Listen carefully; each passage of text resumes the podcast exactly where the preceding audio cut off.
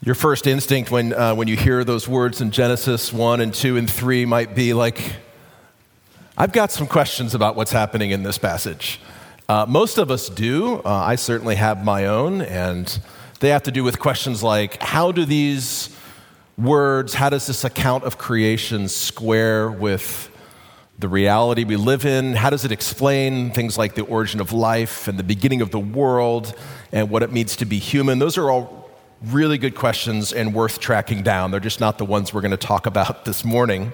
Uh, I will mention to you that, that we're going to pick back up in Genesis in the new year. We're going to spend a couple months walking through uh, Genesis 1 and 2 as a way of understanding better how, how this origin story given to us by God explains so much of what it means to be a human being in every facet. So we'll come back and do a deeper dive later. Um, so I don't want you to set those questions aside completely about uh, what this passage teaches us about what it means to, to live in this world as a human being. Don't set those aside, except for maybe today. You can set those aside for a few minutes. Uh, because the question I want us to wrestle with this morning instead is how well Genesis explains us. Like, how does Genesis explain your, your felt experience as a human being? With all of the beauty and all the brokenness of life. And I would argue that, that Genesis gives us an explanation you will not find anywhere else. No philosophy, no other religious text, no beautiful piece of music or wonderful work of art this is the only place where we have an adequate explanation for what it means to, to really live in the world with our eyes open, to be aware of all of the odd things going on inside of us, how odd we are, how strange we are as human beings, how often we are walking contradictions. And it really comes down to this idea that, that is introduced to us right away in Genesis, and that is that we are made to live with God. That God with us has this extraordinary explanatory power when it comes to life in this world, real life in this world. So, what I want to talk about this morning are three things. How in a way, how God, with, how God with us makes sense of our lives in three different ways. First of all, we learn in this text that God with us is what we are made for. It's what we're made for. We also learn in this text that God with us is what we hide from. And then, thirdly, that God with us is what Jesus was born for. It's what we're made for, it's what we're hiding from, it's what Jesus was born for. Uh, first of all, this passage tells us that God with us is what we are made for. Now, before we get to most of what I want to say about that, we should camp out for a second on the second half of that loaded statement. It's what we were made, it's what we are made for. Because right there we have this assertion that, that, that confronts so much of our attitude about life day in and day out that you are made you're not a self made man or woman. You're not an accidentally made person. Uh, you have been created. Uh, and we see it right here in this passage in many different places, but I've chosen for us one place Genesis chapter 1, verse 27. So God created man in his image. In the image of God, he created them. Male and female, he created them. So if you are a made creature, a created creature, that means that, that you are one who lives under authority. That even though we act like we call the shots, we don't really call the shots. Even though sometimes we act like we are the final authority in what goes on in our lives, we're not really the final authority. And that alone has huge implications for your life, like huge implications which again, we'll talk about more in about a month if, if you're still here. Uh, and if I'm still here, I'm planning on still being here, but God willing, we'll talk about it in a month. Um, but it's also significant that in the very next verse, after we're told that we are made, that we live under authority, the very next thing we see is that God blessed. The The one who stands in authority over us is also the one who blesses us. And one of the ways he blesses us is by desiring our company, by pursuing our presence. And here I want to fast forward a little bit to uh, chapter 3, verse 8, because uh, in many ways this is the image I want us to work with for, for the rest of our time together, the one we find in verse 8 of chapter 3. And they, that is Adam and Eve, heard the sound of the Lord God walking in the garden in the cool of the day. It's such an extraordinary statement. Uh, in the cool of the day, translated, it could just be uh, in the evening. That's not really the extraordinary part. The extraordinary part is the suggestion here is that this is something that happened every single day. Like this is the routine. Some of you have routines. Maybe you have a family walk or a, a, a, walk with friends every so often. Maybe you have a morning run with friends. It's just what you do. You get up and you do it, or a morning swim where you get out, you just make sure it happens. And here we have this the, the suggestion, anyway, from the context and from the language that every evening the Lord God walked with Adam and Eve in the garden. I can't quite, uh, quite sort out the, the logistics or metaphysics of that, so I'm not really going to try. What that says to me, though, and I hope what it says to you, is that this is what you are made for. To walk with God in the cool of the day, to, to feel the thrill of being known and pursued.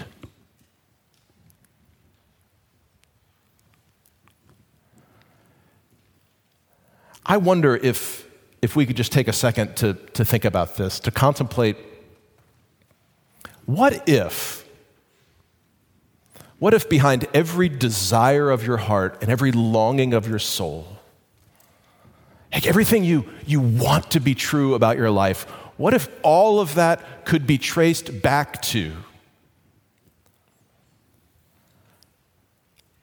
this shared moment of human history? that is buried deep within the recesses of all of our memories. That there was a time when human beings walked with God in the cool of the day.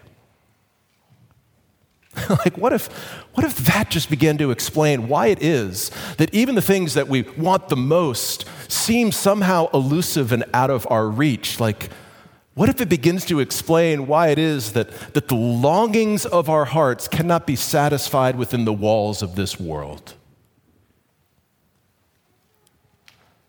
Because you were made for more than this world. You were made for the one who made you, and to walk with him and, and just let that, let that image begin to recalibrate and reorient what it means to relate to God, to be known and loved and pursued. And yet, it's this, this existence of God with us that is not only what we're made for, it's also what we are hiding from. And if that sounds like a contradiction, it absolutely is. Because Christianity would tell us that every human being is a walking contradiction. Like the thing that we need the most and long for the most is the very thing that we're fleeing from as fast as we can. The novelist Walker Percy put it like this Why is it, fellow human, that of all the billions and billions of strange objects in the cosmos, novas, quasars, pulsars, black holes, you are beyond doubt the strangest? Indeed. I think we have a reason for that, an explanation for that, actually. Because we feel that. We feel that inside of us. Uh, the explanation we're given is that we are hiding. The most tragic and ludicrous thing we find in the Bible is that Adam and Eve hide from the God who knows all and sees all. And yet, there it is. In the moment they are found out, in the moment they realize that they have not just failed God's expectations of what it means to be righteous, they've failed their own. They are so overwhelmed with shame and self hatred and guilt. The very first thing they do, verse 7, is they sew together fig leaves to make a covering for themselves. They start to cover themselves. They hide once, and if that's not enough, when they hear God coming for their daily walk, they hide again. They're double hiding in a thicket of trees. And isn't it true that our first instinct, like for all of us, when we are full of shame and overwhelmed with guilt and even hating ourselves, is to hide, to withdraw? Uh, have you ever played hide and seek with a toddler? Maybe this morning, some of you were playing hide and seek with a toddler just to get to church. It's like, come out, come out wherever you are. Um, toddlers, generally speaking, are terrible at hide and seek. Like, they're terrible. You know, all you have to do to, to coax them out of their hiding spot is to say, hey, Bluey's on, you know, and then they come running out. Or you get some fruit snacks and, you know, wrinkle the, the package a little bit and they start coming out from behind the curtain. Sometimes you just have to listen because they're so loud when they're hiding, like in the closet and banging on stuff and whispering and talking to their stuffed animal that's in there. Like they kind of forget what they were doing. Um, or, if, or if you're just observant, sometimes you see an appendage like sticking out from underneath the couch. You're like, uh, are you there? Right? Unfortunately, as adults, we are much better at hiding. Like, we, we've learned by now how to hide really well behind well presented images of ourselves. And people say, How are you doing? I'm fine, I'm fine, I'm good, I'm good. We, we hide by isolating ourselves. We hide within our phones. We hide in the thicket of trees known as Netflix. Right? We escape. We step back. We take some personal time we don't let anybody know what's really going on behind the wall of shame. And it makes sense that we would actually think this way because, you know, we can't stand ourselves, and so we just assume no one else would stand us if they really knew who we were and what we were about. That's why there is a, a shame fueled assumption about this passage. Like the way we think it would go, you know, if the way we think it should go in some ways in our minds because we know ourselves. You know, we can imagine God showing up in the garden and Adam and Eve are, you know, hiding in plain sight and he walks up to them and he says, uh, I can see you. You know, third tree to the left, like you're right there. I, I see you. And not only do I see you now, but I saw what you did. And I, I heard the lies you believed about me, which were lies that Satan told you that I've been holding out on you, that I'm really a Scrooge, you know, I'm really stingy. I don't want you to have the best, and so I just make arbitrary rules because I want to keep you down. Like I heard all of that, and I saw the way that you did. Like I gave you one command, and I saw the way that you turned down everything I gave you just to break the one command. I saw that. You can't hide from me. And I came all the way down here just to let you know that I'm done with you. You had your chance, you blew your chance.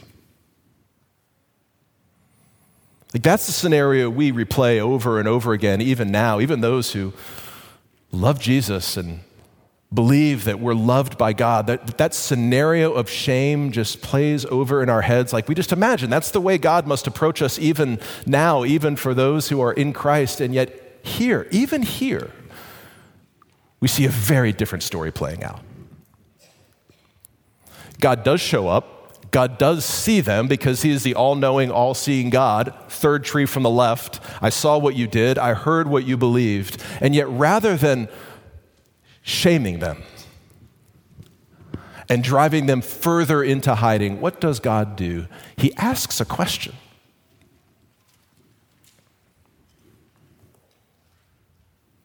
Where are you? Okay, for the record, God knows where they are. Just, you know, let's not get any funny business going on here. He knows exactly where they are. The problem is they don't really know where they are.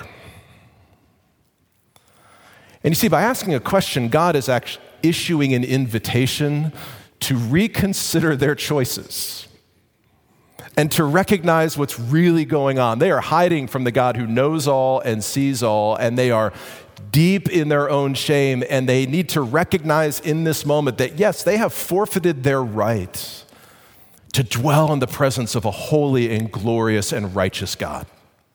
They have blown it. And there are consequences for that.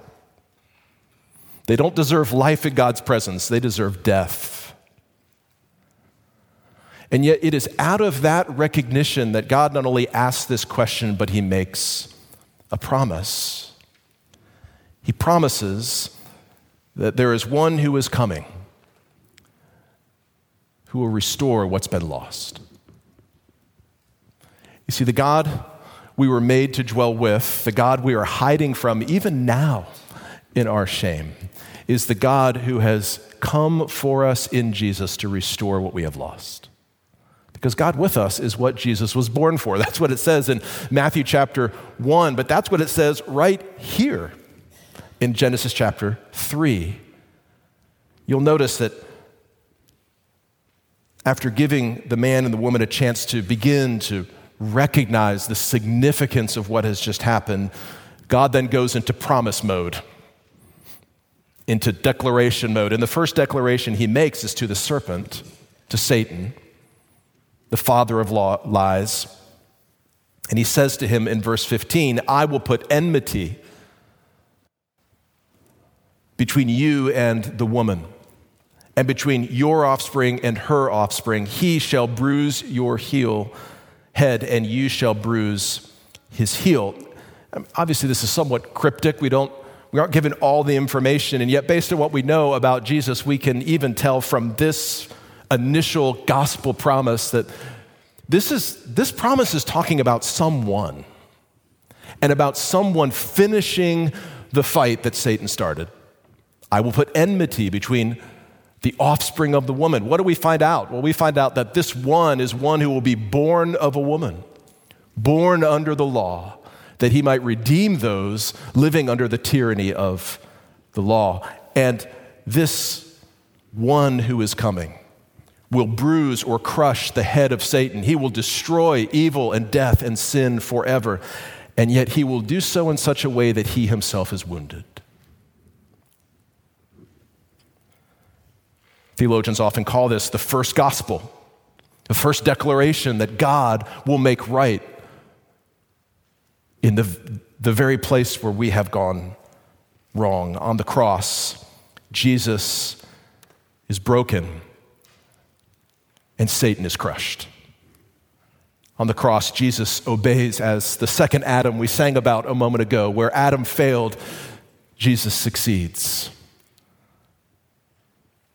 Or as it says in Ephesians chapter 2, in Christ Jesus, you who were once far off, you who were once hiding in a thicket of trees of shame and guilt and death and despair, you have been brought near in the blood of Jesus, for he himself has reconciled us to God through the cross.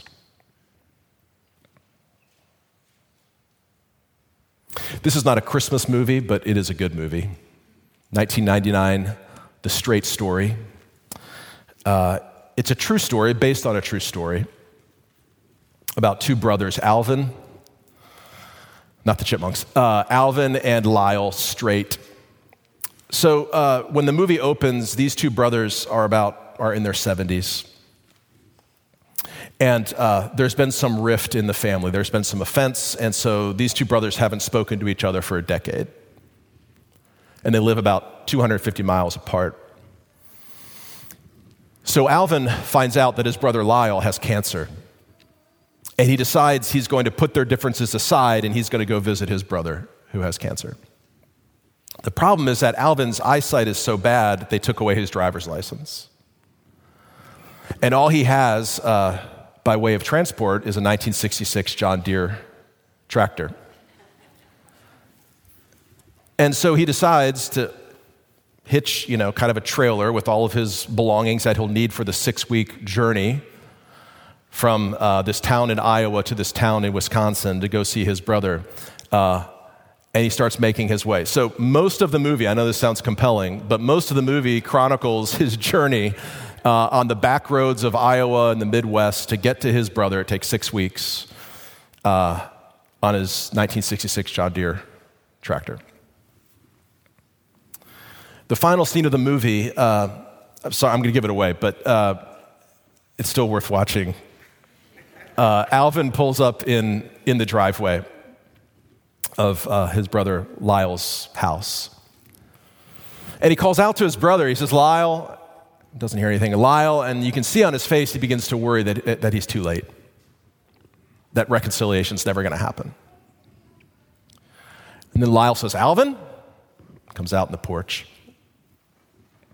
And Alvin, who himself isn't in great health, has two canes. He sort of makes his way up to the porch, and there's a moment where they're just standing looking at each other, and you can see just even in their eyes, like they're still kind of like not real happy with each other. And Lyle's trying to figure out the angle that Alvin must have to come all this way. And so he says, Why don't you sit down? They both sit down, and they're just kind of looking at each other, sizing each other up.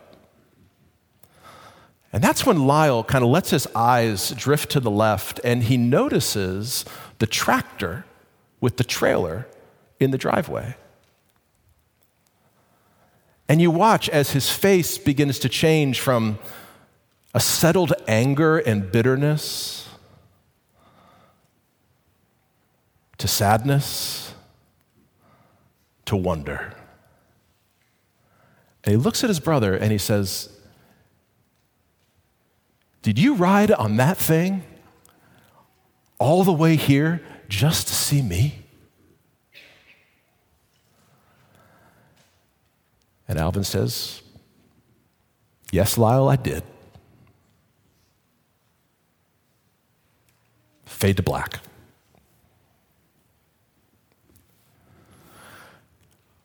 One of the things I love about this movie and about that scene is that it reminds us that you need the whole movie in order to get the last scene. I mean, if all you had was the last scene, you'd kind of be going like, okay, okay. But when you understand the lengths that this brother would go through to reconcile with his brother, to take that first step of, I'm going to make this right, that last scene becomes poignant and beautiful and a moment of grace. The reason that we need to go all the way back to the beginning and for the next few weeks begin to listen to the slow and steady pursuit of God for his people, to be with us, not just to be for us, as important as that is, but to be with us, is so that when we get to that moment when God appears on the scene, when he writes himself into the story in the manger, we remember this is a long time coming. And that God is fulfilling a promise to make right what we have broken and to be with us. Not just then, not just today, but forever. Amen. Let's pray. Father, uh, I thank you for um, your faithfulness to your promise.